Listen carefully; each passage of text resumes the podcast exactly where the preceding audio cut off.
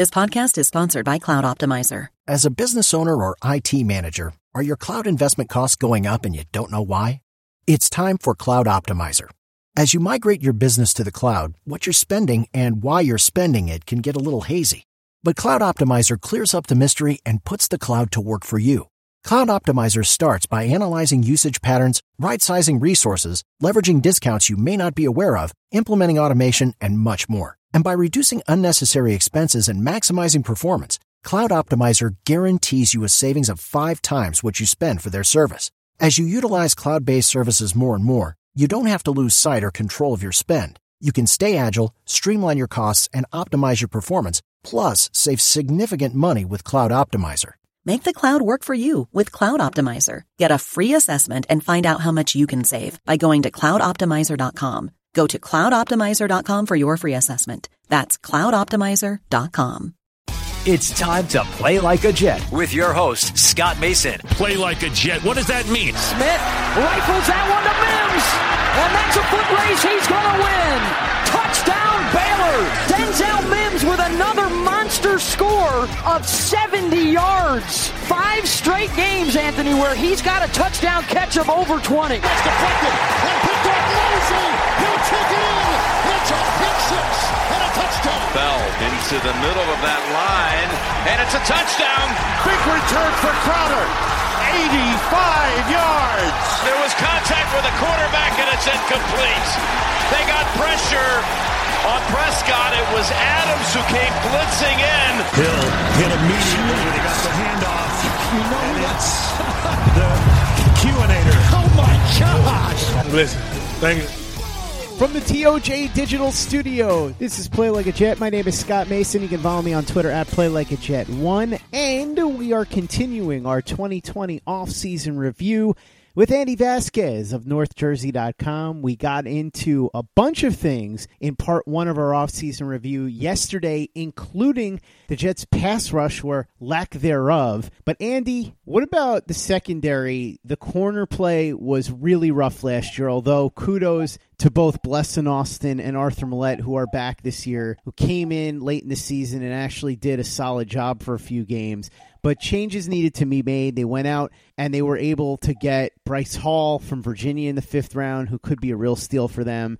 They traded for Quincy Wilson. They signed Pierre Desir. They brought back Brian Poole. So Poole, who was the only real stable member of that cornerback group last year, comes back on a cheap one year deal. They make some other improvements. The way I keep talking about this is last year the Jets had a lot of uh. This year they have a lot of eh, maybe at the cornerback position. Is that more or less how you feel? It's not like they made massive upgrades, but they certainly took strides in the right direction. Yeah, and again, given kind of the way the draft fell and, and the way free agency fell, I don't think you know paying big money for one of these top guys in free agency who weren't necessarily stud guys. I mean, we saw how that works out with Trumaine Johnson. Um, I understand why they were gun shy, but but they took a step in the right direction. Hall, I think, is a guy with a lot of upside, especially where they got him. That could be a great pick, and he if they if they have guys like Maulet and Austin contributing the way they did last year, there's no way, there's no reason that Hall shouldn't be able to step in and help right now. And because he has more physical tools and, and upside than either of those guys. So, um, I, mean, I think, I think that was handled appropriately. I like what they did at that position. And I think it, it you'll see a real improvement. I, and I also, I don't remember the exact numbers off the top of my head on, on the Poole deal, but to get him back where they got him, um, that was a nice job because he was one of the better slot corners in the NFL last season. So um, they got him back at a, at a reasonable rate, and they can kind of anchor it around to him going forward. I think. So, Andy, let's talk about Jamal Adams. We know all about the drama that's gone on there, and we've covered it ad nauseum, but there's still the matter of how is this going to play out? So, let me ask you straight up how do you think this is going to play out? I don't know. I really don't, and it's it's going to be super interesting on so many levels, and it's really going to be fascinating to watch. Um, there's just so many moving parts and factors to it. Adams obviously is not a guy who is shy about how he feels, and I don't see him. And there is no reason to believe that he is going to play under his current contract uh, happily or quietly. Uh, he's a guy who's literally called out the general manager on social media and while standing in the middle of the Jets locker room because he was so upset that they almost traded him, um, or almost traded him, but even discussed trading him uh, on the deadline and that his name was out there. So the whole coming out during Super Bowl week and saying I want a deal and then letting it be known that he would not participate in the virtual off-season program, which would have required him to like scoot over to his laptop and and sign in. Um, I mean, those are both warning shots in my eyes that that he is not going to quietly or happily play on under this thing. So the Jets, I mean, there there is pressure, I think, to get something done quickly, but have all the leverage. Um, not only is he under contract now, they picked up his fifth-year option through 2021, but they could franchise tag him potentially in 2022. So it's they could have him under control for three years. He is the best player on the team, and and you can't really fault him if he wants to be paid like it. But then they'd have to you know, jump up to 17 million plus a year to get him past Mosley. So that's a tough choice, especially considering that they don't have to do this for a couple of years. So uh, there's a lot of factors to it. It's the most interesting storyline of the offseason uh, in my eyes, and, and one of the most important. The thing I think that complicates this for the Jets is that we know Adams wants a new deal, but when Douglas comes out and publicly says he wants to make Jamal Adams a Jet for life, now you're putting it out there that that's one of your stated goals. And so it just adds fuel to that fire for Jamal Adams that he wants this deal and he wants it now. So if you do try to exercise that leverage and push this off, it probably, as you said, is going to put some events in motion that could make things potentially mm-hmm. ugly mm-hmm. as we get closer to the season, right? Yeah, I, I agree with that. The Jets can always say like he's under contract for the next two years, so we're by not giving him the deal now, we're just we're saying eventually we're going to give you the deal. Uh, you know, we we want you to be a Jet for life, but you know, I, I don't remember the. I think the exact stat was like since 2011 through 2016, there were like five or, or maybe ten first round picks who had gotten extended uh, after their third year, and, and only four of them were defensive players. So, and, and only one other was a defensive back. So they can say that this is not a normal request. This is not even for a superstar. Uh, like this isn't something that normally happens. So we'll reward you next year, but we want you to play one more year on, under this contract.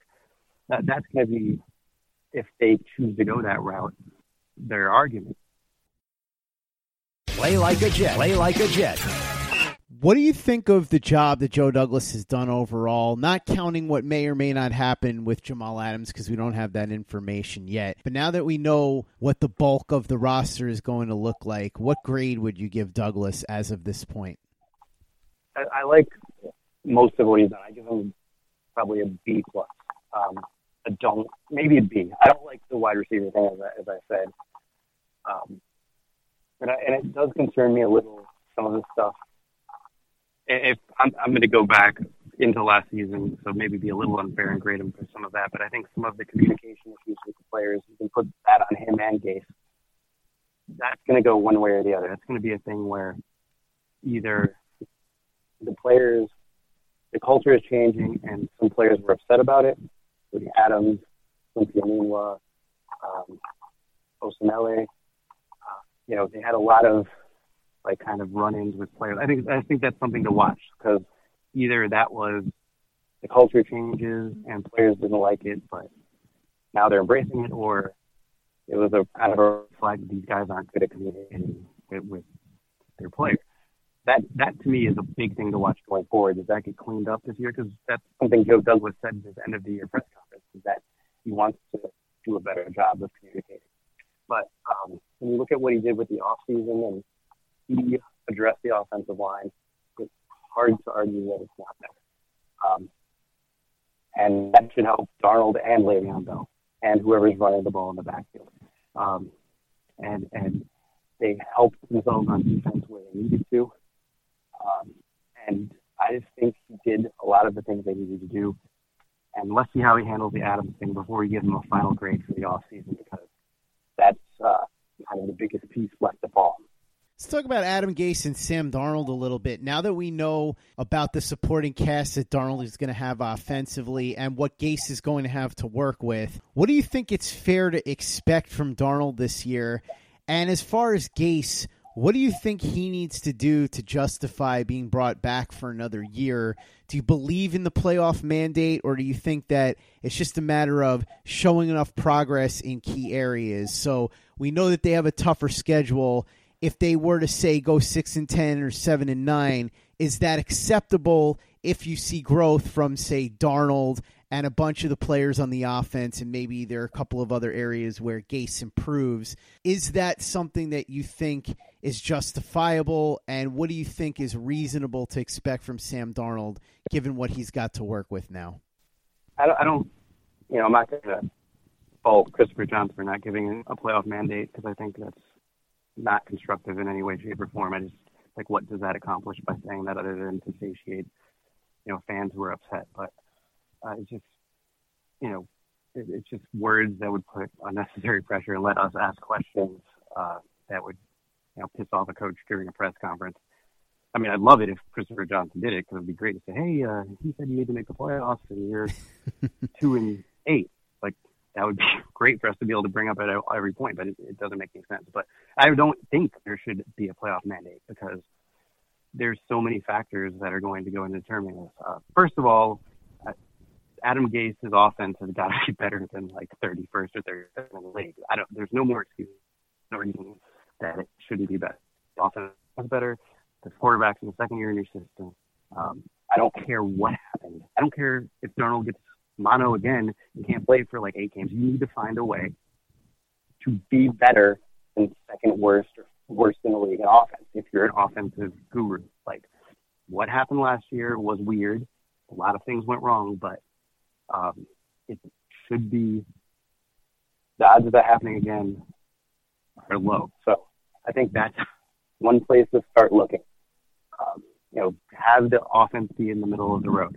Secondly, Darnold needs to make a, a, a, real step here. And I don't think he needs to lead them to the playoffs. I don't think he needs to throw X amount of touchdowns or X amount of yards. But what he needs to do is show that he can make plays that win games, make plays that make the difference. That's ultimately what makes a quarterback so important in the NFL is that they make the plays that make the difference. And that's what we need to see out of Sam Darnold this year. And that's what we need to see Adam Gase do in terms of putting him in a position to make those plays. And, you know, that should be able to happen now that the offensive line is better.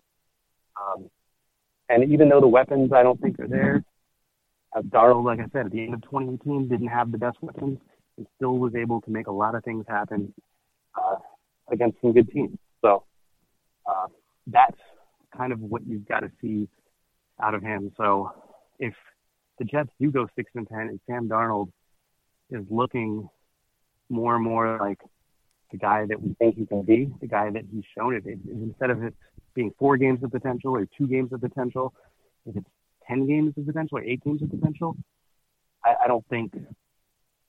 I think that's how you judge it, not based on wins and losses, especially with the schedule that they have and and some of the other uncertainty going into the season. But that's the kind of stuff that you need to see.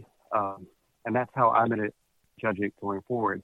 But yeah, there, there's no way offense can be garbage and the worst in the NFL. I don't care who the quarterback is. I don't care what happens. Um, they need to find a way to be better than they were last year. I think that's well stated. The record isn't necessarily as important as the progress that gets made. I've talked about this on the show a bunch of times. I'm with you. I don't believe in playoff mandates but I want to see major improvement from Darnold and more consistency. I want to see major improvement from the offense. I want to see major improvement from Gase overall in terms of play calling, in game decisions, adjustments. I don't want to hear stuff about him having problems in the locker room. I want proof that he grew as a manager. And if all of those things happen, or if at least a bunch of those things happen and the Jets have a worse record, but you see that the worst record isn't because of Gase, then I think that you could make a solid case to bring him back. But that's a lot to ask for and a lot to put on Gase's plate, so we're going to have to see if he can pull that off, right, Andy? Yeah, and one more thing that I should have mentioned there and forgot to is one guy to really watch this year is Le'Veon Bell because he is such a dynamic weapon, and I think, you know, he didn't look great last year, but I think a lot of it is because of the offensive line. A lot of it is because Adam Gase didn't put him and didn't figure out how to use him properly. So they, he better figure out how to use him properly this year because, you know, I think there's still. I don't think he's the guy he was in Pittsburgh. I don't think he's, you know, top two, three running back in the league anymore. But he still to be a top ten running back, and he is so versatile. And a guy like Gase, who's know, supposed to be this offensive mastermind, should be able to find a way to get him involved more consistently. That's something that's not too much to ask for at all. Like even if they hadn't fixed the offensive line and done this other stuff, he should figure out how to use him better than he did last year. And if he doesn't, like that's a big red flag to me, unless it's very obvious that, that Bell is breaking down. And I don't think, I mean, maybe I'm wrong, maybe I missed something last year, but I didn't think it was like real obvious that Le'Veon Bell was a totally different player than he was in Pittsburgh. So he's got to do better with with Le'Veon Bell and, and find a way to get him involved. He's talented enough that, as you said, if Gase is an offensive guru, he should be able to figure things out, even if Bell isn't quote unquote an ideal fit in his system. The best coaches adapt. So we'll see what he ends up doing and how this shakes out because if Adam Gase is able to do a lot of the things that we outlined, I have a very strong feeling he's going to be here in 2021. Andy Vasquez covering the New York Jets for NorthJersey.com. Thank you so much for coming on. Really appreciate it. For those who haven't been checking out your work lately, because you know it's the off season, so maybe after the draft they kind of tailed off a little bit. I know you've still got plenty of stuff up at NorthJersey.com, and they can obviously follow you on social media. Where can they get a hold of you, and what can they expect to see when they check out your work? Well, yeah, you can follow me on Twitter at Andy underscore Vasquez, and all of my work is on NorthJersey.com. And I would say uh, we're going to stay on top of kind of everything going forward. We're going to be looking at some of the improvements they've made during the off season and and really breaking down a lot of the stuff in the coming months uh, that we broke down here today. I would I would encourage guys to check out. I wrote um, a story about Ashtyn Davis a couple weeks ago about his strange, weird journey from you know being a track walk on Cal to being you know a third round pick. It's a pretty cool story. He's he's obviously kind of an exciting guy to watch. I think a really good character guy that the Jets are adding to the locker room. So I, I wrote a story about him to watch, and, and we'll be on top of everything going forward at NorthJersey.com. So please check it out.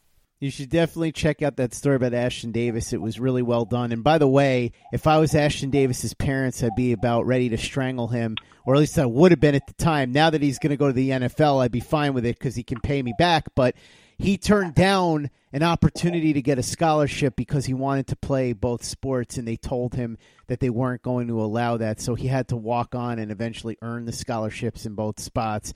But in the short run, yeah. I'm sure his parents weren't thrilled that they had to pay that tuition. So if you want to learn more about that, go ahead and read Andy's story. We're going to have more on that on the podcast coming up over the next couple of weeks as well. Make sure you're following Andy on Twitter as well, at Andy underscore Vasquez. If you haven't had a chance to check out Badlands with Joe Caporoso and Connor Rogers yet, go ahead and subscribe ASAP. The show is great. The 10 part docu series leading to the show was great. Of course, covers the 10 year period that the Jets have been in the wilderness and how they can get out of it and get the team back on the right track. But now they're doing weekly shows. And this week, Connor and Joe decided to do an in depth training camp preview. We don't know exactly when training camp is going to start now. It looks like it's going to get delayed into August, but we do know that Joe and Connor have a lot of interesting stuff to say about it, and Connor's got some cool little tidbits to share with you that you're not going to get anywhere else. So if you haven't had a chance to subscribe, go to at J Caporoso on Twitter or at Connor J Rogers on Twitter, or you can find it on Podbean, but that's where you want to subscribe. You'll be able to see the links on Joe and Connor's Twitters. If you haven't read my history pieces over at jetsxfactor.com, go ahead and do that. I think you'll really enjoy them. Working our way through a really long series on the 2008 Jets, the Brett Favre year, talking about everything leading up to the season so far. So, everything that preceded the 2008 Jets that kind of built to that roster and where the Jets were as far as the crossroads, their free agency moves, the draft, and then, of course, going out and getting Brett Favre from the Green Bay Packers when he stunningly became available. Now we're up to the part where the Jets are about to start the 2008 regular season, and we're going to go through the journey of that season with Kerry Rhodes, the former All Pro safety who was there in 2008 and has firsthand experiences. So, if you're not subscribed to jetsxfactor.com, go ahead and do that. You'll get yourself an opportunity to read those articles and get the eventual audio documentary that is going to be made at the end of the series. If you haven't had a chance to give us a five star review on iTunes yet, if you could go ahead and do that for us, really appreciate it. Easy way to help out the show if you like what we're doing. It doesn't take you much time, it doesn't cost you any money, but it goes a long way to help us out. So if you could do that for us, we would be quite grateful. And for the latest and greatest in New York Jets podcasts, you know where to go. That's Turn on the Jets Digital and turnonthejets.com.